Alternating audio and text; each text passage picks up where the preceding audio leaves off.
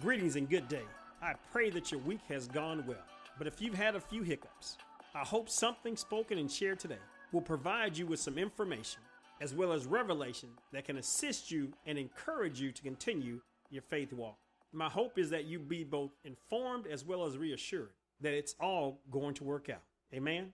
As we come to the last installment of our Gumbo Faith series, we pray that we've shown, introduced, or reintroduced you to many of the biblical figures and their faith walks, where they started and where their faith walks ended.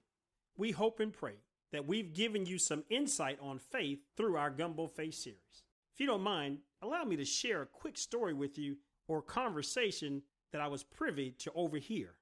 I was in the store the other day and heard two people having a conversation and the younger lady of the two was seemingly going through a tough situation.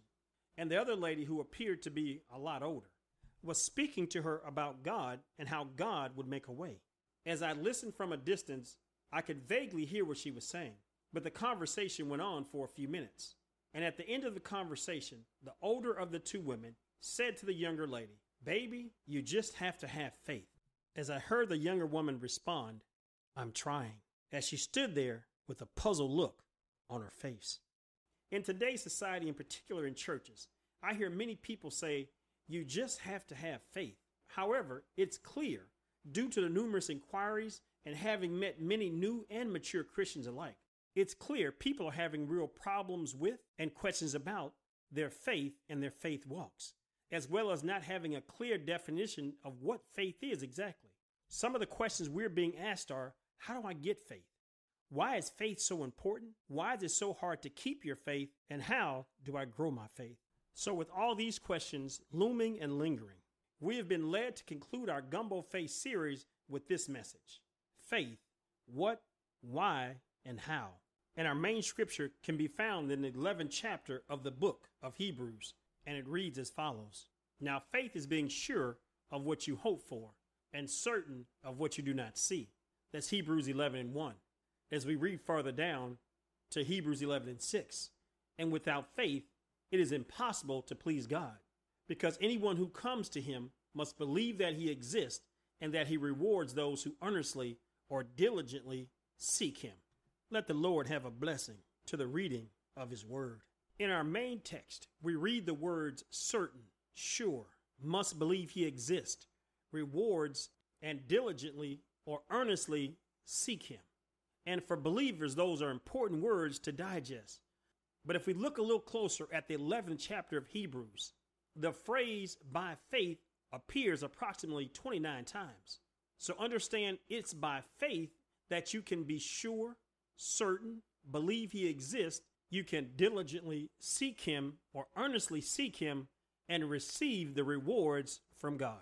So as I look at the text, the 11th chapter of Hebrews, each of our gumbo faith figures name appears in the phrase by faith. By faith, Rahab. By faith, Solomon. By faith, Caleb. By faith, David. By faith, Joseph. What that tells me is that faith is important to God. And it is by faith, all things are possible with God.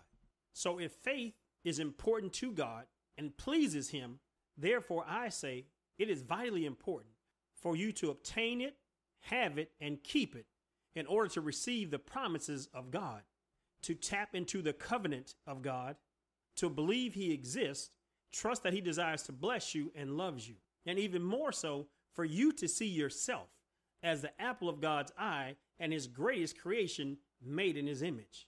This is all achieved and believed by faith.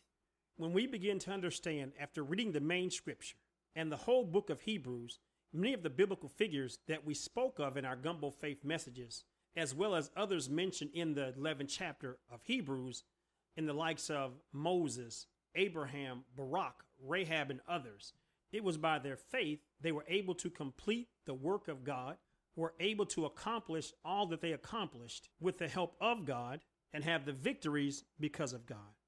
Please understand simply, it was through their faith in God that allowed them to continue their journey despite the opposition, obstacles, trials, hurdles, hardships they encountered, and the ridicule they received.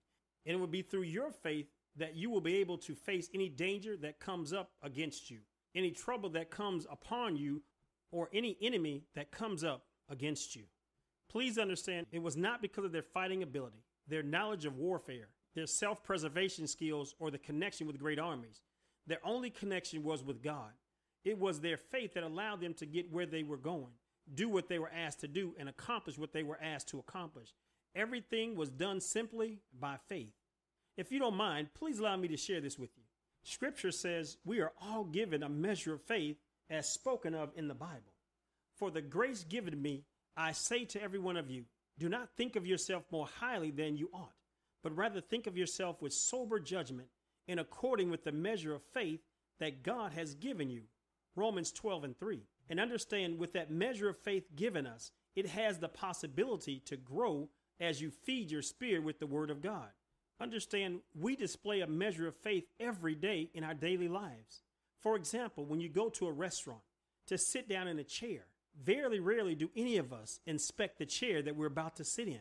That measure of faith that we have allows us to trust that that chair will hold us without breaking.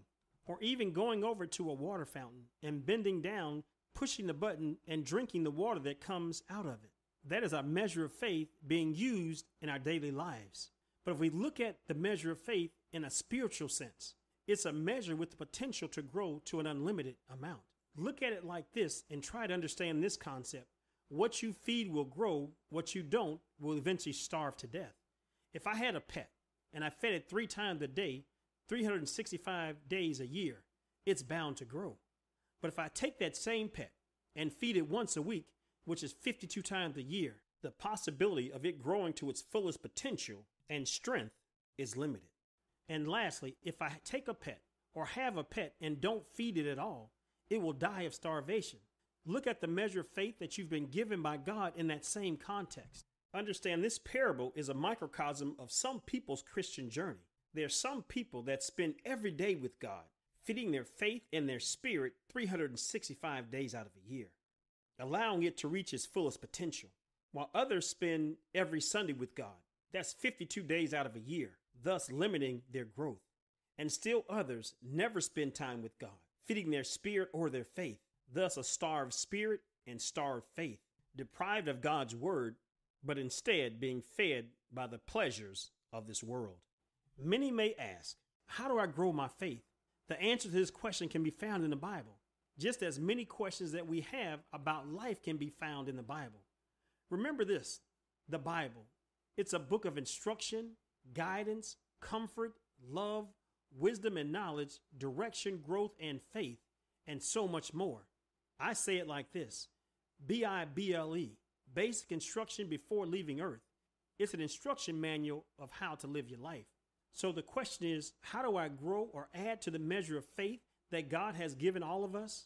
Scripture says, for this reason, make every effort to add to your faith goodness, to goodness, knowledge, and to knowledge, self control, and to self control, perseverance, and to perseverance, godliness, and to godliness, brotherly kindness, and to kindness, love. For if you possess these qualities in increasing measures, they will keep you from being ineffective and unproductive in your knowledge of our Lord Jesus Christ. 2 Peter 1 5 through 8. You grow your faith through hearing, studying, and reading the Word of God, which will allow you to add good character traits and attributes to your life. But you can also starve it by not hearing, studying, or reading His Word and just living in and of this world. So, my question to you are you feeding it or are you starving it? Growing it or letting it lay dormant? We're speaking of the measure of faith that God has given you. And if you don't mind, allow me to share this with you as well. In addition to the measure of faith that God bestows and blesses each of us with, there's also a gift of faith that God has blessed and bestowed on certain people. It's a spiritual gift, just as a gift of tongues, discernment, interpretation of tongues, the gift of prophecy, the gift of healing, and miraculous powers are spiritual gifts. And scripture says, To one there's given through the Spirit the message of wisdom, to another the message of knowledge by the same means of the same Spirit, to another faith by the same Spirit. That's 1 Corinthians 12, 8 through 9. So we see there's also a gift of faith to go along with the measure of faith. And I share this because God says in His Word, He does not want His people to perish for the lack of knowledge. And so we share the measure of faith, and spiritual gifts of faith. And allow me to say this it's a spiritual gift of faith. They are not earned, requested, or deserved. They're given to each individual as God sees fit and determines to give it to them, as stated in Scripture. All these are the works of one and the same Spirit, and He gives them spiritual gifts to each one just as He determines. That's 1 Corinthians 12 and 11. When you get a chance, read all of 1 Corinthians and 12. So now we know that there are measures of faith and gifts of faith, and each are given to assist you in doing the work God has called you to do. And know all your work will be predicated and dependent on your faith in Him. Because remember, the three pillars of Christianity are faith, hope, and love. Amen? I wanted to share that with you as God had laid it on my heart to do so. So now we know about the measure of faith as well as the gift of faith. Now, if you don't mind, I'm going to stop right here. And the next time we speak, we'll dive into the questions what, why, and how of faith. So until next time, be blessed.